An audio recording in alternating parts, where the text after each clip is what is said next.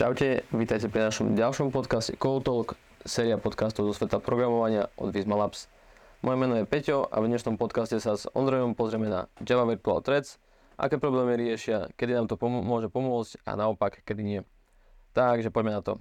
Ondrej, vítaj u nás a ako to už u nás býva zvykom, poprosím ťa trochu sa predstaviť. Dobre, ahoj. Volám sa Ondrej, pracujem vo Visma na projekte InSchool. Um, ako backend developer a technologicky um, sa venujem najmä Java. Mám zhruba 20 rokov skúseností. Pekne, ďakujem pekne.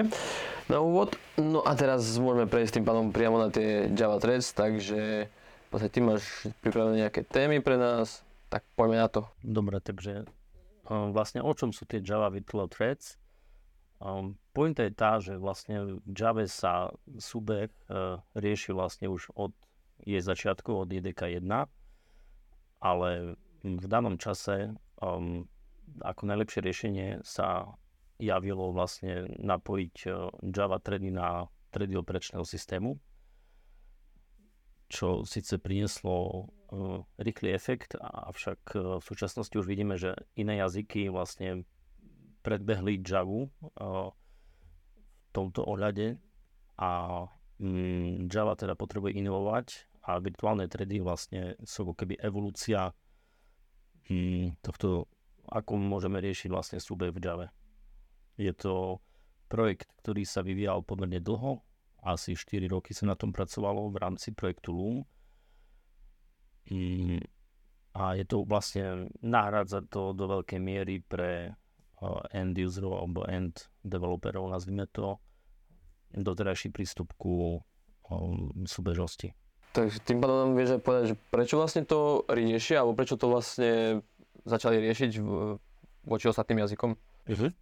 Jasné, tak uh, ako som povedal, vlastne doterajší prístup bolo namapovanie javových vlákien na vlákno operačného systému 1 k 1. Problém tam je, že um, vlastne vlákne operačného systému sú pomerne e, limitovaný zdroj, a to kvôli tomu, že jednak zaberajú nemalé miesto v pamäti a samotné prepínanie vlákien o, je kontext switching, je ako výpočtovo, nazvime to náročný alebo nezanedbateľný. A v podstate z toho vyplývajú nejaké obmedzenia um, pre to riešenie, pre to riešenie v Java, hej, keďže to bolo vlastne úzko späté. Um, čiže pokiaľ my uh, povieme, že chceme vykonávať 100 súbežných úloh uh, v Java a máme to namapované na tieto operačné vlákna, tak sa nám vytvorí 100 operačných vláken, lenže um, už len samotný kontext switching medzi nimi nám vlastne zabera pomerne nejaký nezanedbateľný čas e, toho procesora a v podstate náš performance namiesto toho, keď to naškalujeme ešte na viac samozrejme, namiesto toho, aby sme získavali, tak vlastne začíname strácať. A takisto aj pamäťovo je to náročné. Uh-huh. Vieš potom povedať, ako vlastne ten e, Java server e, používa tie vlákna? Hej, um, takže základom je to, že sme sa vlastne odprostili od väzby jednak jednej na tie o, natívne vlákna. V podstate o, preto majú v názve tieto vlákna aj že virtual threads, pretože z pohľadu klientského kódu môžeme mať napríklad milión týchto threadov v rámci Javy a klientský kód vôbec nemusí tušiť, že pod tým máme zhruba toľko vlákien operačného systému ako máme jadier, CPU jadier a vlastne naše úlohy, ten compute je vlastne ako keby, je tam taká medzivrstva, kde Java to vlastne prepína medzi to mapovanie medzi našimi virtuálnymi threadmi a natívnymi vláknami. Pre normálny kód je to ako keby invisible. Není to priamo viditeľné. V podstate mm, klientský kód v Java keď si dá vypísať napríklad meno tredu, tak stále dostane to isté meno, aj keby sa medzi tým uh, ten tzv. nosný thread trikrát, trikrát zmenil. Hej, takže to je tá výhoda. Čiže na on sa tv- tvári ako jeden, ale v podstate bežia viaceré. Uh, beží to za každým, dajme tomu, na inom nosnom trede. Uh-huh. Jasné. To je tá virtualizácia v podstate v Áno. tomto smere. Dobre. Potom, e, ako by sme vedeli zlepšiť tú priepustnosť? Čiže to nám vlastne vyplýva z toho doterajšieho mapovania jednak jedný, sa stále dopakujem, ale je to dôležité, že pokiaľ máme taký štandardný napríklad e, Java server aplikáciu, kde mm, taký najpriamočerejší prístup doteraz bol mapovanie tiež aj requestov na tredy jednak jednej. To znamená, že keď štandardne, keď napríklad Tomcat má 200 threadov na spracovanie requestov, tak môžeme naraz spracovať 200 requestov. A pokiaľ každý request nám trvá napríklad jednu sekundu, tak neobslúžime viacej ako 200 klientov naraz. Mm, Pomocou virtuálnych threadov vieme vytvoriť hoci aj milión týchto vlákien. Stále môžeme povedať, že spracovávame jeden uh, request od klienta na jednom vlákne, ale tentokrát virtuálnom, takže teoreticky vieme súbežne riešiť milión požiadaviek, pokiaľ nenarazíme niekde inde. Okay. A môže to byť aj, aj nejaké kontraproduktívne voči nejakom performanceu niečo, keď si zrazu povieme, že chcem milión vlákien? Jasné, tak môžeme naraziť samozrejme na niektoré iné obmedzenia, constrainty, napríklad na množstvo pripojení do databázy, ktoré máme k dispozícii. K tomu prídeme asi trošku ešte neskôr. Alebo mm, pokiaľ si nedáme pozor, tiež môžeme nejako vyčerpať tú pamäť. Ale je to určite ťažšie ako s natívnymi tredami, pretože tam napríklad už pri počte rádovo tisícov sa nám nepodarí vytvoriť viacej, pretože už samotný operačný systém alebo už dojde e, mu pamäť, alebo um, je si vedomý, že je to obmedzený zdroj a nám to zakáže vlastne. Dobre. Ešte sa vrátim teda k tomu, že keď uh, sme povedali, že máme obmedzený počet tých uh, súbežných požiadaviek, tak tam je tá otázka, že ako vieme ten, tú priepustnosť zvýšiť.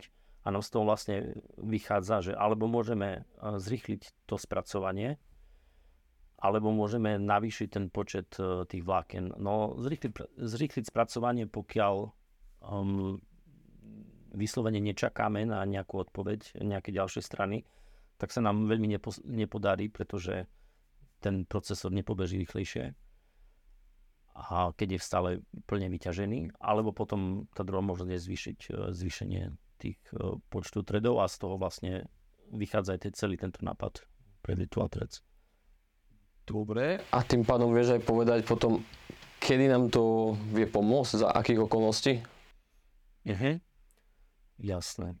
Takže uh, vie nám to pomôcť, zase to vychádza z toho predošlého, pokiaľ náš, náš workload, náš, vypoč, náš výpočet je, uh, povie sa tomu, že je input-output bound. Čiže my sme závislí na vstupe a výstupe, čiže napríklad robíme nejaké uh, synchronné requesty na nejaký ďalší servis, my odošl- odošleme request a potom kvázi čakáme, hej. Mm, Toto čakanie mm, v takomto štandardnom eh, modeli Java servera znamenalo, že daný thread proste bol pauz- zapauzovaný a čakáme na odpoveď. Čiže celý ten čas ten thread nerobí nič, len čaká na odpoveď. Um, my, um, čo vlastne Java s týmito virtuálnymi threadmi prináša, že pokiaľ virtuálny thread tým istým spôsobom ako keby uh, čaká na odpoveď, tak Java ho odpojí od toho nosného threadu a tento môže byť využitý pre ďalšie requesty, pre spracovanie ďalších jedného z tých x virtuálnych threadov. A potom, ako sa vlastne vrátiť naspäť k tomu, čiže, lebo vytvoríš nejaký request, začne to procesovať a medzi tým, ako čaká, ho odpojíš a procesuje niečo iné, ale zároveň potom sa musí vrátiť ku tomu Jasne, jasne. pôvodnému. Takže keď si zoberieme všeobecne to uh, scheduling týchto virtuálnych threadov, um, neviem, aký je slovenský ekvivalent, um, ako to vlastne uh, Java práve obsluhuje toto napájanie, odpájanie, tak dá sa to popísať ako kooperatívne šedulovanie alebo plánovanie threadov teda. Uh, to znamená, že sú určité body, Java neodpojí ten thread hoci kedy od nosného threadu, tento virtuálny, ale práve um, a to je, to je to, čo trvalo tiež uh, ten dlhý vývoj v tom JDK, vždy, keď je detekovaný nejaký, uh, nejaká blocking operation, ktorá by, ktorá by nám ktorá nám vlastne zastavuje ten thread, tak v tom momente Java vie, že si má urobiť nejaký interný callback, ktorý čaká na dostupný, dostupnú odpoveď, uh, pauzne tento thread, uh, natívny thread je uvoľnený pre ďalšie spracovanie. A keď sa vráti request, tak vlastne ten callback kvázi zobudí tento thread a čaká sa, kým je dostupný zase niektorý z tých natívnych threadov, aby spracovanie pokračovalo. Čiže sú tam, ako keby on sa dá na čakačku a čaká, kedy konečne zase bude môcť byť uh, spustený ďalej. Mhm. Dobre, čiže to sme si vysvetlili. Máme, alebo máš pripravené aj nejaké, neviem, povedzme, use casey, kde to môžeš nejako demonstrovať? Čo sa týka nejakých uh, prípadov, najviac to pomôže pri, v podstate pri uh, takom štandardnom Java serveri. Uh, Začnem tým, že vlastne v Springu napríklad máme dve implementácie pre spracovanie nejakých requestov a to je WebMVC, to je ten štandardný, celkom jednoduchý spôsob spracovania, kedy to bol, kedy je request namapovaný na thread. A potom máme ten zložitejší webflux, ktorý vlastne rieši um, spracovanie requestov cez uh, reaktívne programovanie Takže pri tom štandardnom programovacom modeli, napríklad uh, Springu MVC, um, nastáva práve to, pokiaľ voláme nejakú ďalšiu službu, že máme tieto čakania, ktoré nám vlastne blokujú spracovanie ďalších uh, požiadaviek. A v prípade nasadenia alebo zapnutia virtual thread, threadov, um, nám čakanie na odpoveď z ďalšej servisy, ktoré môže byť aj dvojsekundové napríklad, nebude blokovať spracovanie ďalších požiadavkov. To je jeden use case, um, pretože hm, ako, ako vlastne môžeme riešiť tento problém, že čakáme na, na dve, dve sekundy na odpoveď od nejakej servisy. Môžeme navýšiť napríklad počet tých uh, threadov pre Java aplikáciu, lenže ako sme povedali, toto je limitované. Takže hm, použitím uh, virtuálnych threadov um, sa tomuto vlastne vyhneme. A výhoda je, že vlastne gro tej práce pre nás uh, urobilo jednak JDK a jednak Spring a ďalšie frameworky. Takže my sa, dá sa povedať, vezieme. Ešte by som k tomu prvému use case povedal, že no ale veď to môžeme práve riešiť napríklad reaktívnym programovaním. Čo je vlastne odpoveď Java na, na, na Node a podobné vlastne konkurenčné prístupy, nazvime to, v iných programovacích jazykoch.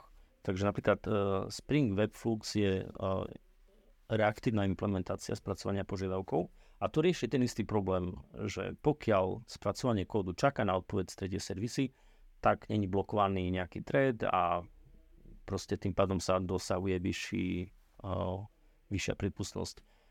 Problém tam je uh, tá cena za tento programovací model, ktorý je celkom zložitý. Uh, čiže samotný kód je komplikovaný, uh, o dosť ťažšie sa debuguje, debuguje pardon. a takisto m, naše knižnice, ktoré používame, musia byť kompatibilné s týmto. Čiže celkovo tá cena za tú priepustnosť je pri v prípade použitia Webflux uh, vysoká ten eh, druhý use case, ktorý sa chcel spomenúť, je ako keby špecif, špecifický use case toho prvého typu. A to konkrétne, keď eh, teda robíme nejaký request do databázy, čo je v podstate súčasť asi každej serverovej aplikácii, takej štandardnej. No a eh, to špecifikum je tam to, že potrebujeme nejakého klienta, ktorý s tou databázou pracuje. Um, takže um, Problém tam je, že pokiaľ používame reaktívne programovanie, tak potrebujeme klienta, ktorý je kompatibilný s reaktívnym programovaním. A napríklad v prípade Java napríklad R2 DBC je taký aktívny klient, avšak kde narazíme je to, že je to stále nejaká beta verzia a má obmedzené funkcionality oproti štandardnému JDBC. Hej. Keď to použijeme, keď použijeme vlastne virtuálne tredy, tak používame štandardného JDBC ako mm, klienta s nejakou nadstavbou, ale to nie je dôležité. Um, nemusíme prakticky nič na tom kóde meniť a dosiahneme oveľa vyššiu prípustnosť. Samozrejme potom uh, na tej strane databázy musíme ju naškalovať podľa potreby. Tam toto, to, toto sa nerieši, to sa rieši to, či naša servisa čaká alebo nečaká na odpoveď z databázy a či je niečo blokované. Dobre, a keby si použil reaktívne programovanie, je možnosť tam nejako to mixovať dokopy? Nie. Uh, nie, je to, je to veľmi zlý nápad mixovať reaktívny prístup a štandardný uh, blocking prístup to určite nikto neodporúča. Čiže toto asi by sme vedeli počiarknúť, zvýrazniť. Áno. Poďme teraz na prípad, kedy virtual trady nám nepomôžu. Uh-huh. Sú aj takéto? Jasné. Um, tak dve veci by som hneď povedal, že pokiaľ ten náš uh, typ nášho, našej to, um, spracovania alebo workloadu je závislý na výpočte CPU, nie sú tam žiadne čakania, tak virtuálne tredy nie sú rýchlejšie ako obyčajné tredy. Pokiaľ tam nedokáza, ne, nedochádza k nejakému čakaniu na vstup, výstup, tak to není žiadny rozdiel. A no, druhá, druhá možnosť je, že už, uh, že už je implementovaný reaktívny prístup programovania, tak uh, v tom prípade by som to asi ponechal pretože virtuálne tredy nie sú, nie sú výkonnejšie ako reaktívny model. Povedzme, že sú takmer takisto prípustné. Teraz prejdeme na nejaké také kvázi typy a lepšie typy, alebo ako vlastne nepoužívať tie virtual threads. Hej, je, uh, ako som povedal, prechod na virtual threads závisí hlavne od podpory samotného, samotného uh, Java Virtual Machine a knižníc. Tam je ten, tá, tá ťažká práca, ktorá bola urobená za nás. My musíme urobiť, dá sa povedať, v našom kóde len niekoľko, niektorým veciam sa musíme vyhnúť. Hej. Ako by som povedal, pri tom prechode musíme si hlavne skontrolovať kód, či nerobíme niečo, čo by nám mohlo uškodiť. A konkrétne napríklad e, lokálne premenné v threadoch, thread locals, keďže môžeme mať zrazu na miesto 200 tredov milión tredov, tak samozrejme, pokiaľ tam ukladáme niečo, nejaké objekty s väčšou spotrebou pamäte, tak si uškodíme, čo týka spotreby pamäte. Takže žiadne veľké, žiadne veľké objekty tam neukladať. A tiež, čo sa týka vlákien, keďže vlákno je, je drahé na vytvorenie, celkovo ten management, tak e, veľmi často sa používajú tie thread pools, čiže vlákna, ktoré sú používané dokola a dokola znova a znova a sú im priradzované nejaké tásky, ale tie vlákna ako žijú ďalej, hej. Tak v rámci pre virtuálne tredy, keďže tieto sú veľmi uh, lightweight, čiže sú ako nenáročné na uh, zdroje, tak, tak toto nepoužívajme. Uh, je tak jednoduchý prístup, že jeden thread, jedno, jedno vlákno pre každý task. Vytvoríme task, e, vlákno spracuje nejakú úlohu a zahodíme vlákno.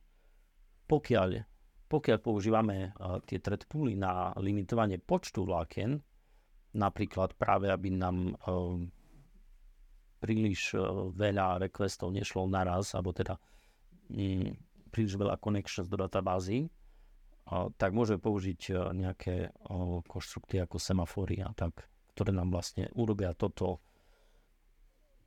aj pre neobmedzený počet vlákien. Uh-huh. Super. A ešte jednu vec som zabudol. Čo určite treba v existujúcom kóde skontrolovať je, že či nerobíme nejaké blokova, blokovacie operácie, čiže napríklad presne čítanie zo súborov alebo network calls, v nejakom synchronizovanom bloku. Pretože pokiaľ vôjdeme do synchronizovaného bloku, tak nastáva to, čo sa po anglicky nazýva pinning, čiže ako keby sme prišpendili virtuálny thread na ten nosný a Java to nevie odpojiť.